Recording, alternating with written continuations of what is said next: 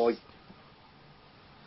えどうもこんにちは、オプスです。えー皆さんをいつもお聞きくださりありがとうございます。ということでね、今回もね、えーやっていきたいと思うんですけどもね、えっ、と、前回のパートはね、新しくゲストに、え来ていただいたボエバさんといろいろと、ブルーズとか、ジョーダンとか、えのお話をしたんですけど、まあ、パート2もね、なんか NBA の話を本当中心にね、いろいろとやっていきたいと思うので、ぜひぜひよろしくお願いします。ということで、え今回のパートもね、えー前回に引き続き、ボエバさんに来てもらってます。はい。よろしくお願いします。ということでね、なんか、まず最初にですけど、ええあれですね、あの、ファイバーさん、なんか告知とかありますか、あー、ありがとうございます。は すいません、いきなり冒頭から。あの、7月の29日、はい。金曜日かな、はい。に、えっと、木場のボールタンさんで、はい。あの、ブルズうんファンだけじゃないんですけど、あの、オフ会をやろうと思っておりまして、もう思ってますっていうかやりますと。うん。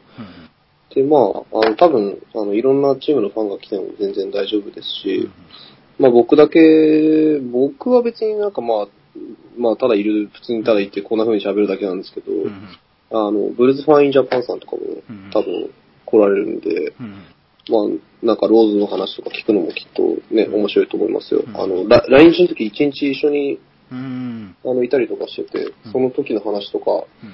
こうなかなかこう、あの人からじゃないと聞けない話とかも結構たくさんあるんで、うんうん。うん、そういう話聞く聞きに来るだけでも結構楽しいんじゃないかなという気がしますね。うんうん。え、それ何時からやるんですか？えーっと、7時半からあですね。ーはいはいはいはい。7時半から2時間かな ?2 時間飲み放題うんうんで、1人3500円とかそんな感じだった気がしますね。うんうんうんうんうんうん。なるほど。はい。ということで、気になる方はね、ぜひともなんか、はいえっ、と、連絡して、はい。まだ大丈夫ですか？全然大丈夫です。あのー、ツイッターでもいいですし、ブログでも何でもいいので、なんかまあ、あの、行きますっていう連絡を僕にいただければ、それで大丈夫です。はいはい。はい。こういうところです。ということで、気になる方はぜひともチェックしていただければと思います。はい。おという願いします。ことでね、えーっと、まあ、また NBA の話をはい。やっていきたいと思うんですけど、はいもう、どうですか、パート1の収録、ええいまあ、さっき、ついさっきまでしたんですけど、はいどうでしたか？そのなんか、うんうんうん。来ていただいて、こええう収録、まあ、音声だけですけど、こう収録してみるっていう形に参加してみてもらって。そうですね。まあなんかさっきちょっと、あのはい、同じような話ちょっとしてたんですけど、はいはい。あのーブログ、たまにこう書いたりとかしてて、まあ昔って本当毎日ブログアップしたりとかしてたんですけど、うんなんかブログ書くときってこうなんか文章を書いて何回も何回もこうなんか、あの見直して書き直して見直して書き直してってやるんですよね。けど、こう喋りだとこう後から、あ、この時喋ったことを消去して、あの、新しい言葉で言い直そうみたいなのができないじゃないですか。はいはいはい。だからなんか、なかなかこう、あれですね、こうなんか、正確な、あの、記憶がないことについてなかなかこう、ポンポンポンポン、こうんう、出てこなくて、うんもう大丈夫かなと思いながらこうずっと喋ってたみたいうんなうん 感じですね。うんなるほど。うん。まあもう緊張はもうとっくに解けてたんですけど、はいはいはまあちょっとまあなんか別な意味でこうなんか、緊張とは別な意味でなんか、ちゃんと喋れてるかあー。心配になる感じで。はいはいはいはいまあ、なるほど。まあ、ええ。まあ、あんな風にね、カジュアルなスタイルで収録していきたはい。いと思ってるスタンスでやってるのええ。で、ぜひ皆さんええ。お付き合いください。あのね、正確な情報とかを伝えられるそうですっていうね。自信は全然ないので、うん。こうなんかも全然ないです。ああ、なるほどなっていう風な、うん。あ、こう共そういうことあったよね、みたいな。うん共感してもらえるようなうんだけで全然ありがたいので、ぜひとも流そうですねし聞きでいいので、本い当に。やー、それでいい。何かしながらのこう流し聞きとか、うん寝る前にちょっとこう寝れねえなと思ったら、ちょっとこうあ聞いええてもらうだけで全然ありがたいので、よろしくおそうですね。願いします。えということでね、なんかパート2の LB の話をしていきたいと思うんですけど、はい。もうどうですか、2000うん年、前回はうんうん。1990年代のジョーダンとかの話とかではい。ほとんど話とかして、あと軽く後半で2000年代のね、ブルーズええ。の前半の話とかしたんですけど、まあ今回はそれに続きまして、こう2000年代中盤から、うんうんうん現在に至るまでのこうブルースの様子とか NBA のその流れとかをはい。追いつつやっていきたいと思うので、ようんろうんうんしくお願いします。ということでね、どうですか、2000年代の中え盤、えまあ、中盤っていうか、うんうんうん。中盤ですよね。ブルーズ的に言うとあれですか、うんうん。ローズちょっと入団の1、2年前とかですかね。そうですよね。そのぐらいが中盤になりますよね。うんなんか、あのースコット・スカイルズっていうヘッドコーチがはい。来たんですよね。はいはい。2000、多分3年、4年シーズンからうんうんだと思うんですけど、あのー、2年目から、うんこう、ブルズがプレー、そのスカイルズが来てから、来て2年目からブルズがプレーオフ行くようになるんですよ。うんうんあの、ジョーダン、ジョーダンがいた時以来、うんようやくブルズがプレーオフに行くようになったりしてですね。やっぱりディフェンスを重視する、こうなんか、あの、タイプのコーチで、はいはい。なんかで、若手を率いて、こうなんか、あの、あわよくばこう上位食ってやろうみたいな、こうなんか、あの、ちょっとずつこう復活してくるあたりなんですよ。うんうんうんローズが入ってくる前って。うんで、あの、ローズが、あの、なぜか、一巡、一巡目一位指名権取って、ブルーズに来るじゃないですか。もう、これ、この後結構楽しみだな、みたいな。う、ん。うん、まあ、なんかその、その間、こうなんか、プレーオフ出たり出なかったりなんか、したりとかしてる時代もあって。う、ん。まあ、たまたまだから指名権取って1位指名がローズでしたみたいな感じだったんですけど、うんうんまあ、やっぱ、なんかローズが来てからですよね、ブルーズがこうなんか、うんあの、注目されるチームだったのに、そうですね。本当に、うん、注目されるチームだったのはそうですね。うんうんうんそうですね、なんかローズ来て一気に、うんそのなんかシカゴの顔っていうか、フランチャイズの顔となる選手がこう、なんですかね、そうですねジョーダン・キッペン以来っていうか、うんうんうん。その長く、まあいたんですけどもね、かうんうんそのうん。いろんな粒揃いの選手たちはいっぱい。えこうえ一気にこう、すごいスター性を持った選うん手ってなると、ローズがそうですよね、本当、うん。ブルーズのその再来っていうか、本当に。新しい顔となってくれるっていう期待度も高かったですしね。そうですよね。まあ、シカゴ出身っていうのもあって、まあ、多分地元的にはやっぱりこうまあ、大きかったんじゃないですかね、ローズの加入っていうのはうんうんうんうんね。そうですね、1年目から、うん。1年目から普通にプレー時間もらえてやってましたもんね、ローズ。そうですね。ん最初、もう最初から結構、うんまあ、月間、あの、月間新人王ってあるじゃないですか。はいはいはい。ルーキー・オブ・ザ・マンスっていうのってはい結はいはい構なんかローズが取ってたような記憶がありますね。うんうんうんまあなんか何月に取ってたとか、何回取ったとかいうの、ちょっとまあスタッツ見てみないとちょっとあれなんですけど、うんまあなんか月間新人をよく取ってたような記憶がありますね。うんうんうんうんまあ、その年は本当にローズがすごい、うん。なんか、なんていうんですかね、もうすごい、なんか飛び抜けてるっていうか、うんうんうんまあ一つ抜けてるっていうか、もうそうですね。うん、っていう感じだったので、本当うに。ん。2008年ドラフトって割とまあ当たりっちゃ当たりでしたそうですよね。ええまあウェストブルックもそうですし、うんうんまあ、ケビン・ラブなんかもそうですよね。うんまあなんか、あのーケビン・ラブって僕あんまり大学時代のプレー見てて、この人 NBA で成功するのかなと、大丈夫なのかなと思ってたんですけど、うんまあ今やね、ススター選手ですからね。そうですね。ーやっぱり2008年は結構当たりだったんじゃないかなという気はしますね。ラブに関してはもうミネソタ世代、スタッツがすごかったですから、なあ、すごかったですよね。はい数字にはすごい本当に。上位に食い込んで毎なんかうんリバウンドも本当にすごかったですよ。そうですよねでもなんか20点前半、うん。うんうん。だったと思いますね。20点取って20リバウンド取りますみたいな試合って結構ありましたもんね。そうですよね。ええまあ、ウェストブルックに関してはもう本当今やうんうんリリーグを代表するトップポイントガードそうですね。そうんの点に関すると2008年ドラフトって結構、うんうんすごいうん。当たりっていうか、ええいい選手たちが多かったうん。ドラフそうトだと思うんですけど、その中でローズもね、なんか、ええその当時は本当にあすごい、うん。まあやっぱりローズが、まあ、一つ頭抜けてった感じですよそうね。ですよね。うん。まあ今でさえ、今で、今考えると、まあちょっと、うんあれですけどね。うんまあきっと、こう、昔のローズ見たことない人とかは、うんまあウエストブルックとローズ、ね、比べるのも、うんあれかもしれないですけど、うんまあ当時やっぱりローズが MVP 取ったシーズンって、うんまあ誰もがリーグナンバーワンポイントガードはデリック・ローズと言ってたぐらいですからね。そうですよね。うん、クリス・ポールでもなく、デラン・ウィリアムスでもなく、うんうんうんまあやっぱりこう、そのぐらいすごかったですからね。そして入団してき、入団しても、ええすぐ、すぐっていうかもうう、ん。もう M- シーズン MVP 取るぐらいの活躍をし始め、まあしそうですましたからね。そうですね。うんまあなんか点を取るようになったのが、まあ2年目かな ?2 年目ぐらいからかな。やっぱりベン・ゴードンがいた時はやっぱベン・ゴードンにスコアリングをこう結構任せる感じで。まあなんか、あの、あとジョン・サーモンズっていう選手。はいはいはいはい。僕割と好きだったんですけど、うんジョン・サーモンズとかもやっぱりこう結構点が取れる選手で、まあローズがそう頑張ってこうスコアリングにこうなんか返従したプレースタイルにしなくても、うんまあ割とこう、オフェンスは回ってたような記憶はありますね。うんうんまあ2年目ぐらいですかね、やっぱり。うんそうですよね。なんか、うんジョン・サーモンとか絶対今、うん今相当なんか NBA 見てないと、そうですよね。キングスとかにもいましたよね。あ、いました、いました、いました、いました。僕もジョン・サーモンズ行った時ええのブルーズ結構好きでした。ローズ、僕うんはそううが勝ててん。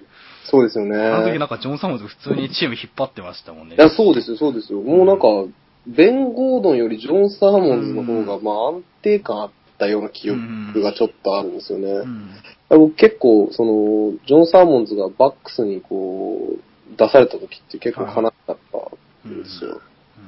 まあ実際、こうなんか、あの、バックスと、うんそう、ブルズって、だからたちょ、これもまあちょっと合ってるかわかんないんですけど、うん。多分プレーオフで当たってて、うんで、サーモンズ活躍してブルズ負けたりとかしてるんですよね。うんうんだからなんか、やっぱりなんか、サーモンズ割と好きだったんで結構いなくなった時は悲しかったですね。なるほど。なんか、ローズが入ってきて、本当に、あの、うん。まあ、その、ベン・ゴードンとかジョン・サーモンズとかが、離れ始めてあたりから本当ローズが、本当うん得点に関しては。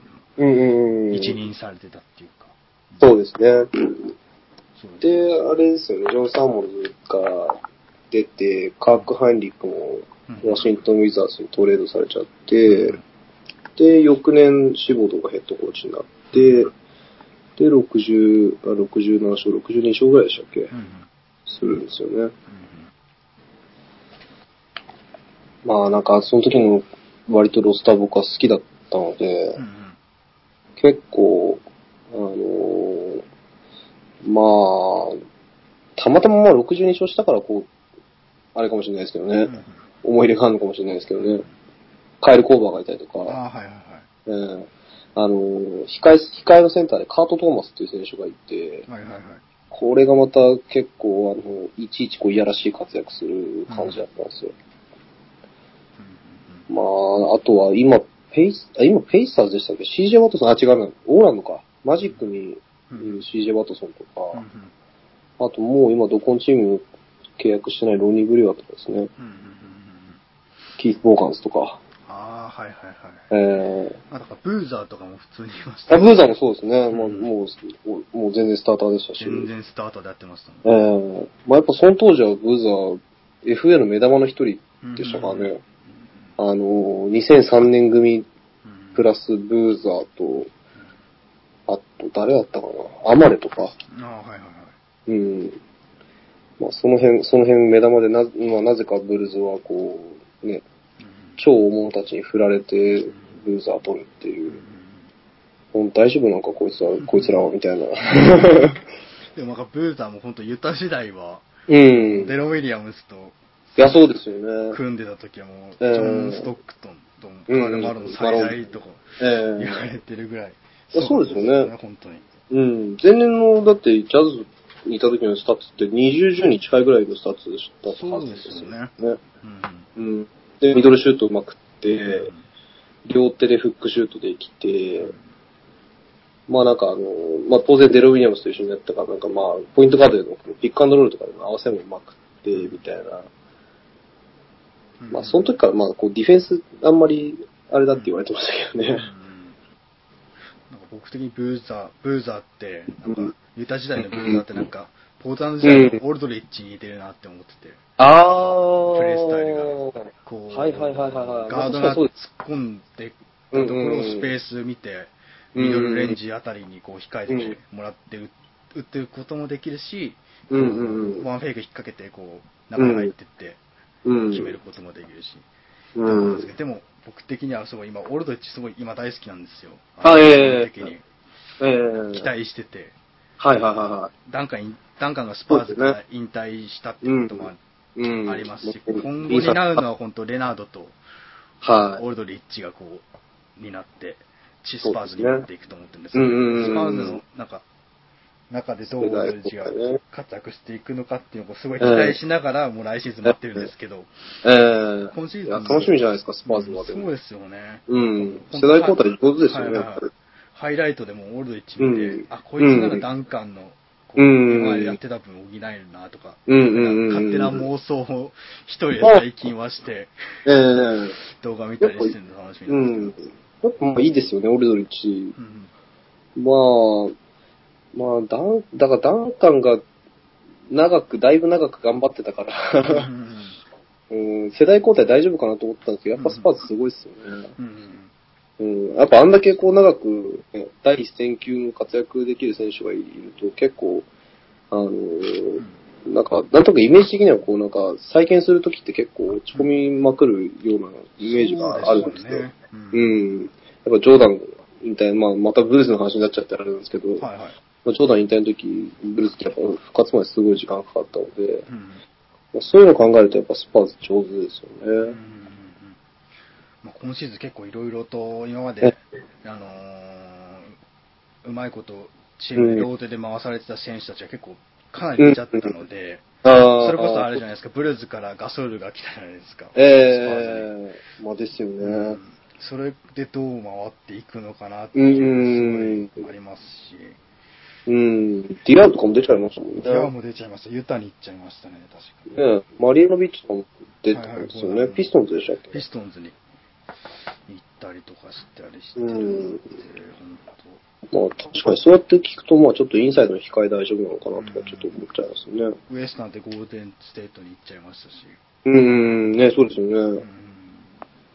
ちょっとパワーフォワード、インサイド、えそのガソールには期待してるんで、えうん。ナチュラルセンターではないですけど、ガソールって。そうですねも、そうですインね。サイドでちょっと頑張れる力はある。ええディフェンスはちょっとあまり、うんそこまでまあすごい期待してるわけではないんですけど、そこはですね、期待すると、まはいあちょっとこうなんか、あの、裏切られるようなシーンが結構あるかもしれないですね。はいはいはいはい。うん、やっぱまあなんか、あの、どうしてもこうなんか、うんあんだけオフェンスできるとやっぱ頼りになるんですよね。うんだからなんか、こう、過剰過剰に期待するとう、ん。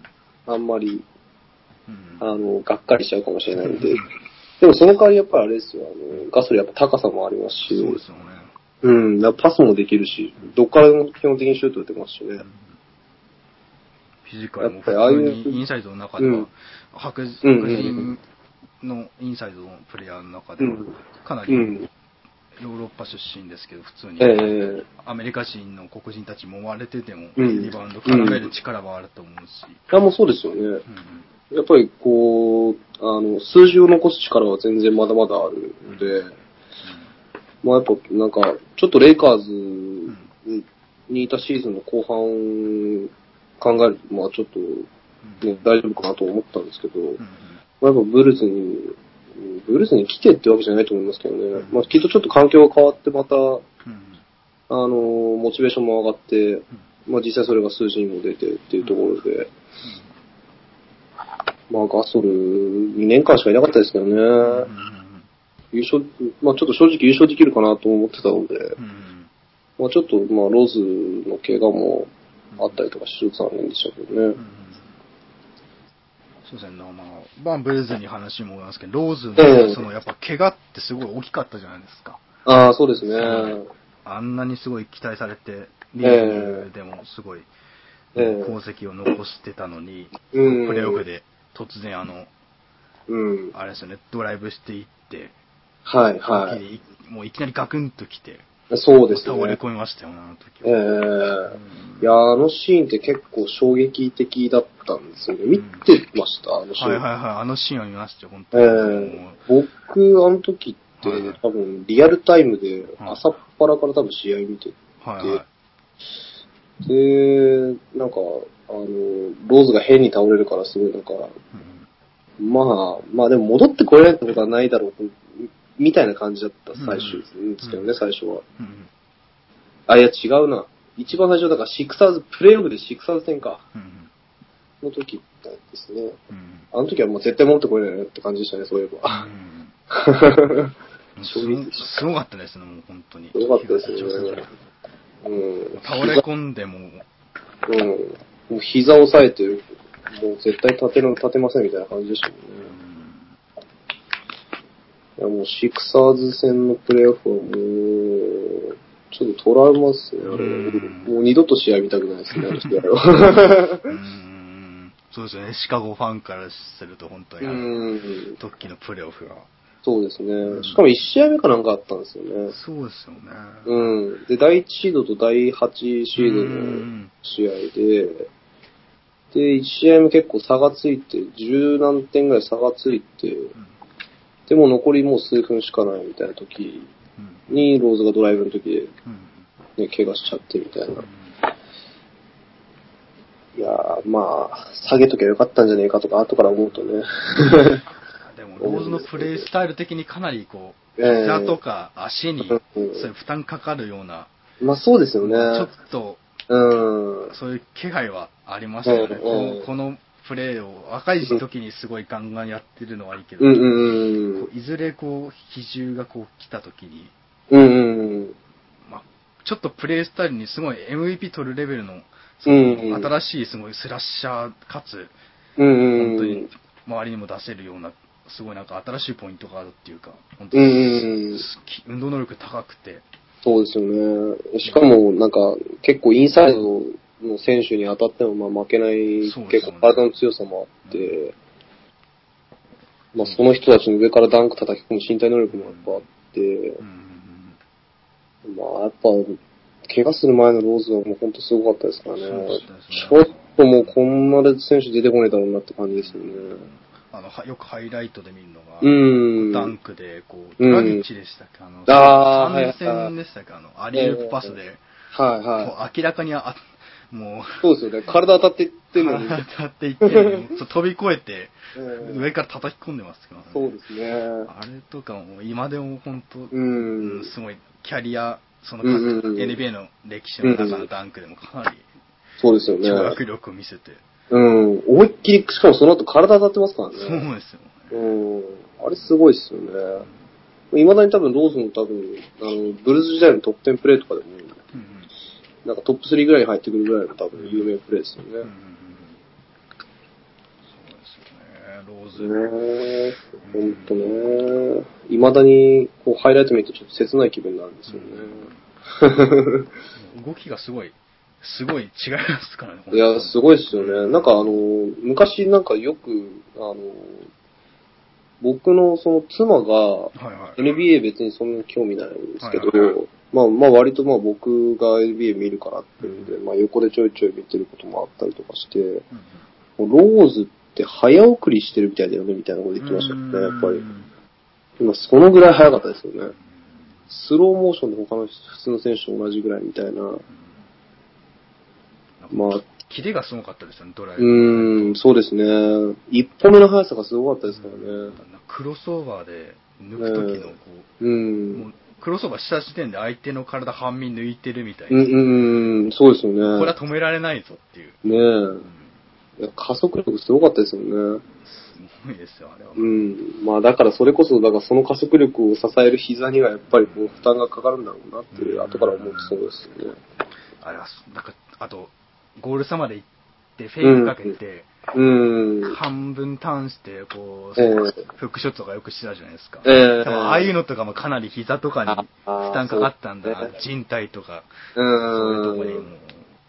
そうですよね。うんまあ、結局、あのー前十字治った後、半月待ったりとかして、うん。そうですよね。うん、うん。まあなんか、あの、あの怪我をした時にもうローズの昔のプレースタイル戻ってこないんじゃないかなとかっていう話をしてたんですけど、うんうんまあでもちょっとファンとしてはやっぱりまあ、ね、うんうん。ちょっと復活してほしいですよね。まあでも怪我した後もプレイスタイルちょっと外角寄りに変えたりとかしたりして、工夫はしてましたよね。うん、そうですよね。まあ、今季やっぱりなんか、ミドルレンジからバンクショットをよくイメージが結構ありますね。うんうんなんか、あの、ミドルシュートとか外が課題だっていうのって結構1年目ぐらいからよく言われてて、はい。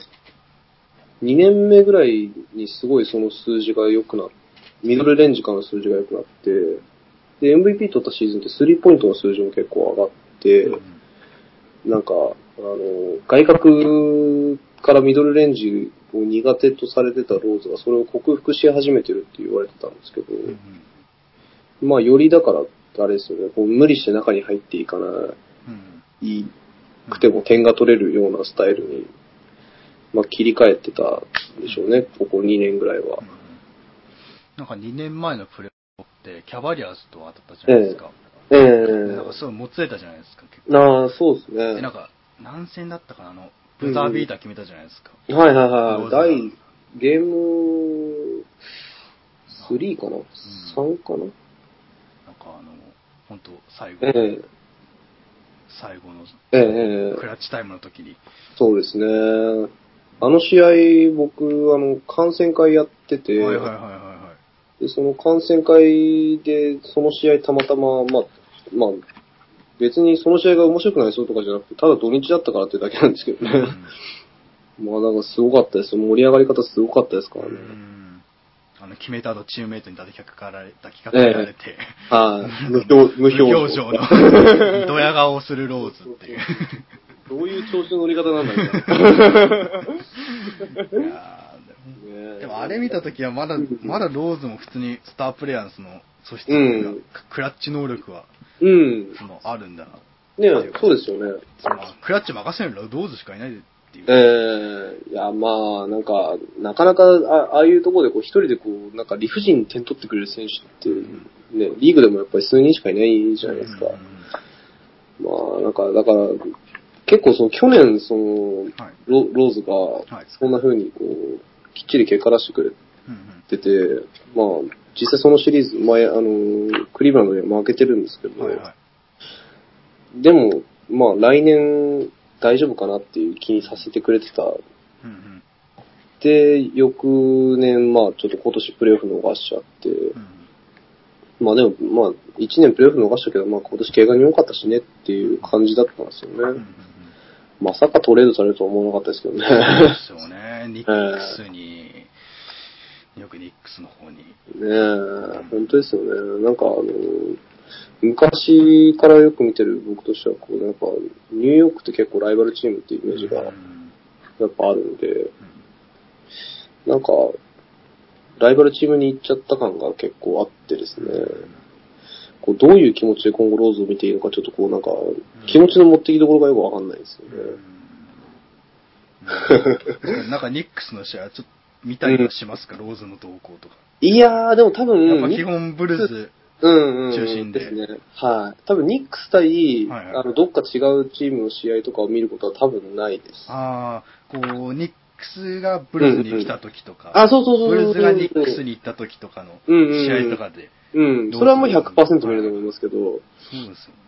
うん。もうなんか試合の進み方によってはもう後、後から何回か見直したりとかするかもしれないですけど、でもなんか、ニックスに行ったローズの姿を見るためにニックスの試合を見るってことは多分ないですよ。ああ、なるほど。うん。僕、デンさんってすげえ好きだったの。はいはいはいはい。あの、まあ、ローズはローズでもうめちゃくちゃ好きだったんですけど、うんもうなんか、まあ、ローズ好きなんて、まあ、まあ、そう当然ね、うんブルーズ好きだったらローズ嫌いなやつなんて多分いなかったと思うんで、でもなんかデンさんすごい好きで、うんあのーで、クリーブランドに出されちゃって、はいはい。で、その後、マイアミに行ったりとかしてるじゃないですか。はいはい。でもなんか、デンを見るために多分クリーブランドの試合見ることも、マイアミの試合見ることも一度もなかったんで、はいはい。まあちょっとまあ、ね、ローズとデン比べるのもちょっとどうかと思うんですけど、うんでも多分ローズ見るためにニックスの試合見ることは僕はないですう。ん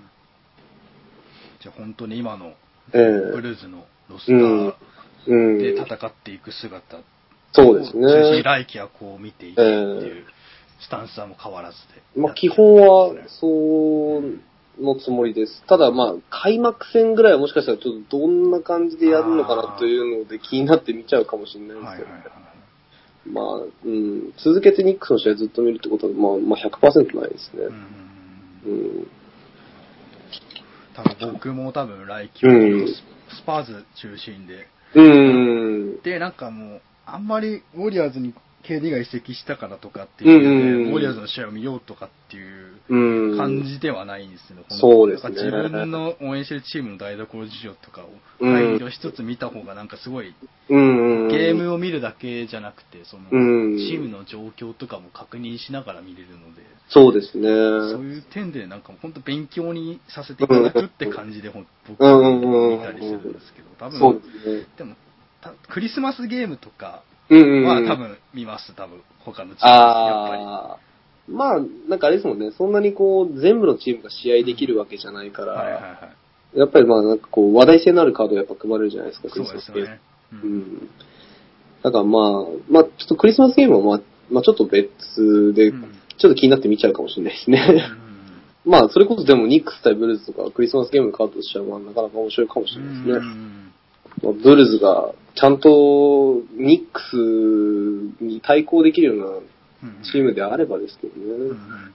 どうですか？今のブルーうん。って、ええ。スター的には結構、まは。あ、ちょっとオフで、うんいろいろとうんう動きがありましたけど、でも基本的にジミー・バトラーが中心っていうか、うんうんやっていくっていう姿勢なんですかね、今の。まあ、基本でもそうだと思いますね。うんうんで僕、個人的には割と、あの、今年のロスター楽しみで、うんあのー、噛み合うか噛み合わないかは、多分、この僕みたいな素人がですね、あの、ロンドとウェイドとジミーの3人が本当に噛み合うのかどうかなんて、こう、開幕前に考えたところでわかんないんで、まあ、単純にこう、去年アシスト王だったロンドが入るっていうのと、あと、あのーローズがいた8年間って、うん基本ローズ中心のチームなわけじゃないですか。はいはい。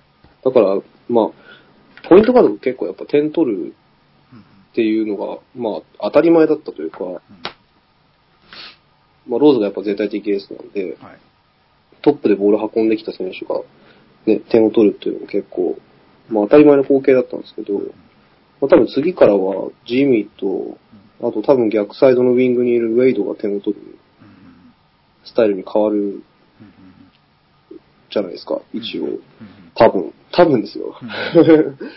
まあ、っていう、その、あの、オフェンスの中心がトップからウィングに変わるっていうのは結構、まあなんか、まあ、ブルーズファン的にはっていうか、僕個人的には結構なんか、まあ、久しぶりっていうか新鮮だなというふうに思っています。うんまたシステム的にもちょっと変わってくるみたいなええ感じですかね。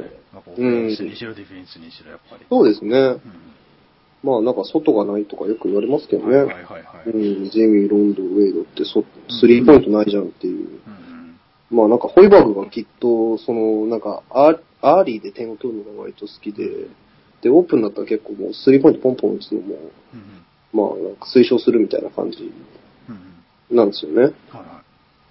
だからまあなんか外がないからホイバーグのね、あの、あれに、その、ロンドンとウェイドが合わないんじゃないかとか、よくまあそういう意見もまあ、たまに目にするんですけどね。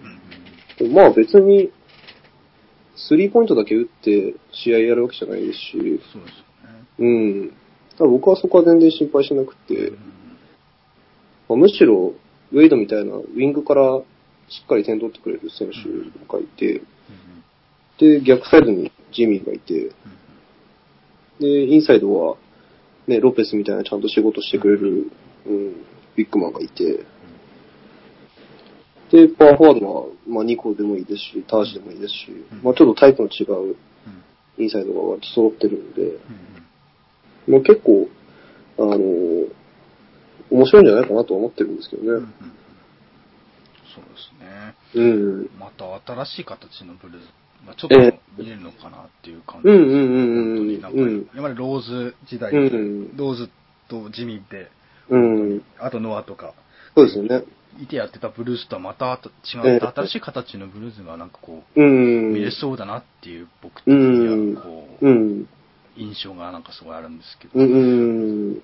そうですね。僕もそう思いますね、本当まあ結局、その、ローズトレードで出したからといって、はい。なんか、例えば、例えす、すごいこう、極端な例えなんですけど、はい。スリーポイントを打てるけど、うんこう、ディフェンスがあんまりできないスコアリングガードみたいなのを、まあ、中途半端にこう、ローズの後釜に据えるよりは面白いんじゃないかなと思ってますけどね。もう全然違うじゃないですか。やっぱ違うっていう意味で、やっぱ、うんね、どうなるかわからないっていう、こう、なんか、面白さは結構あるんじゃないかなっていう。うん。なんかどういった選手たちの化学反応がこう、うん中で起きるのかっていうのが、ね、そうですよね。うんすごいなんか面白いうんうん。まあ、メンバーが変われば、ねうん、当然その、今いる、今、もともといたメンバーの役割もきっと、うん当然変わってくるでしょうし、うんまあ、去年までとは、まあ、に、似て非なるうんものになるんじゃないかなという気はしています。うんうん。どうですか？まあなんかはい、NBA のうん。なんかサマーリーグあったじゃないですか。ああ、ええあれとかって、なんかブルーズ追ったりしてましたか、ああ、割と見てましたよ。あうん。あなんか、若手って、なんか、今のロスターで誰出てたとかってありますか？今のロスターだと、あえーっと、ニックスから獲得したジェリアン・グラント。はいはいはと、あと、ルーキーのデンゼル・バレンタインい。と、はいはいはい。うん。と、あと、ボビー・ポーティスと、うんあと、クリスチアーノ・フェリシオ。うんの4人が、まあ、基本、多分ローテ、ローテ入りする選手なのかなという。うんうんところで、まあ、4人もローテ入りするような選手が、サマーリーグに出てるんで、うんまあ、勝ってくれないとなっていう気もしつつ、うんうんまあ、今日決勝だったんですけどね、うんうんまあ、優勝してくれてやっぱ嬉しいですよね。うんそうですね。なんか若手もやっぱり、そううん普通に、揃ってるっていうよりか、普通に取ってるし、うん。そうなんですよね。そうですよね。ええ意外と若いの結構いるんですよ。うん。まあ、あの、ローズとノアが極端に若かったわけじゃないので、はいはいはいはい。まあ、ノアだって30、多分超えてたはずですし、はいはい30になったばっかりが31、2ぐらい、1とか、うんじゃなかったっけな。ちょっと嘘ついてるかもしれないです。でもローズは多分20後半、28とか、はいはいはい。そんなもんだったはずですし、うん。えーっと、ノアっていくつだったかな？なんかい、今年30か31かどっちかあった気がするんですよね。だから30歳超えてるはずなんですよ。うん。だからまあ、30前半のノアと20代の終わりに差し掛かってるローズが、うん。まあ、ロンドとウェイドになったっていうまあ別にそんなに言うほど、あの、おっさん化してるわけでもないですし、うん。まあ割とね、ロスタミアとしてもさっき言ったみたいに若い選手も結構揃ってますしね。実際活躍してくれたら、割とブルーズも結構、今シーズンも、まあダークホースみたいな活躍してくれたら面白いなと思ってうん期待してます。ブルーズも本当来季は楽しみですね、そういう意味では。そうですね。うん、楽し、僕は楽しみですね、すごく。うん。なんかど、どっちに転んでも、まあ、きっと楽しめるんじゃないかなという気はしてます。どうせもうローズとノアは他のチームに行っちゃったわけなんで、まあ、弱くなってもしょうがないし、まあ、強くなったらラッキーぐらいで、の気楽な気持ちで、ちょっと開幕迎えたいなと。そうですね、なんか、あうんすごい、FA ですごい大補強して、そうです来ね。例えば、ええ僕的に思うんですよ、ゴールデンステートウォリアーズのファンとかはすごい、ええもうすごい補強したじゃないですか。そうですよね。そしたらもうすごい来季にかける期待っていうのは、期待もあるし、不安もあるしで、はい。すごいなんか、あんまりし 心臓に良くないシーズンをそうなんですよと思うんですけど、ね。えでー、優勝がそう、現実的だとそうなっちゃうんですからね。でブルーズはなんか本当にこう、うん。着実になんかこう、うん現実味を帯びた状況だったので、うん。うんまあ、二人とも2年契約ですしね。うんうんううんうんん。ですよね。なんか、ええ本当大補強したチームって結構、うん。すごい次のシーズンにかける期待とか、いや、そうなんですよね見てて。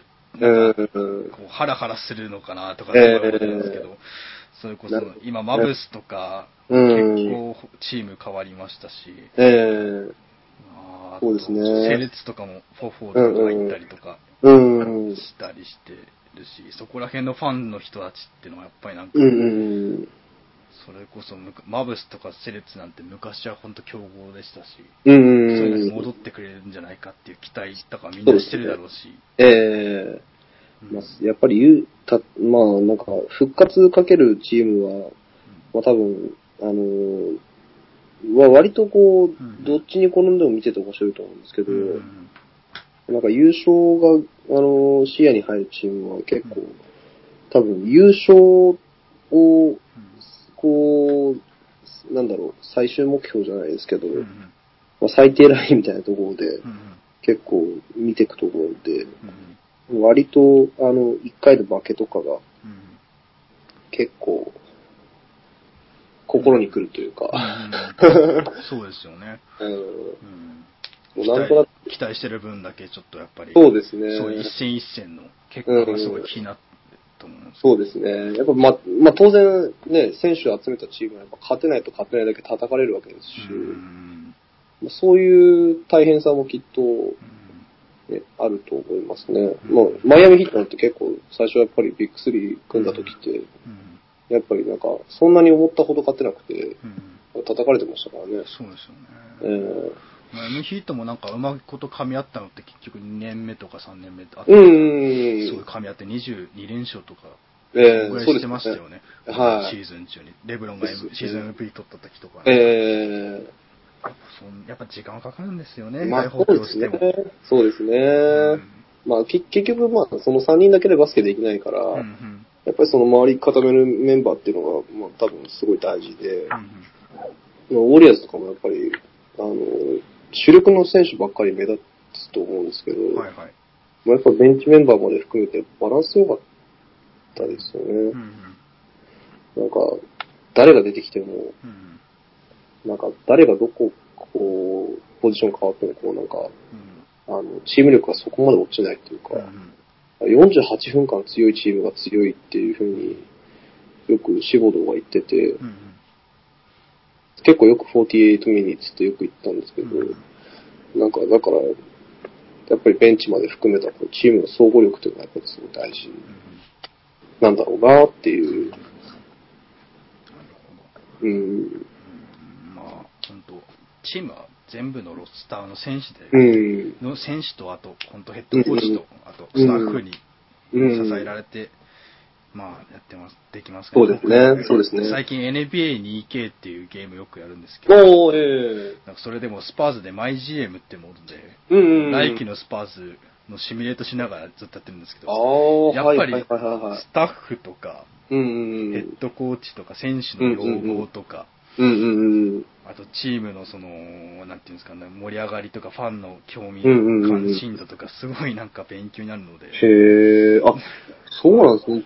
つ、あれ、そういうところまで加味して、こう。そうなんですよ。そういうモードがあるんですよ。へを変えるっていう。え。面白いですね。うん、別に試合しなくてもシミュレートだけすればいい。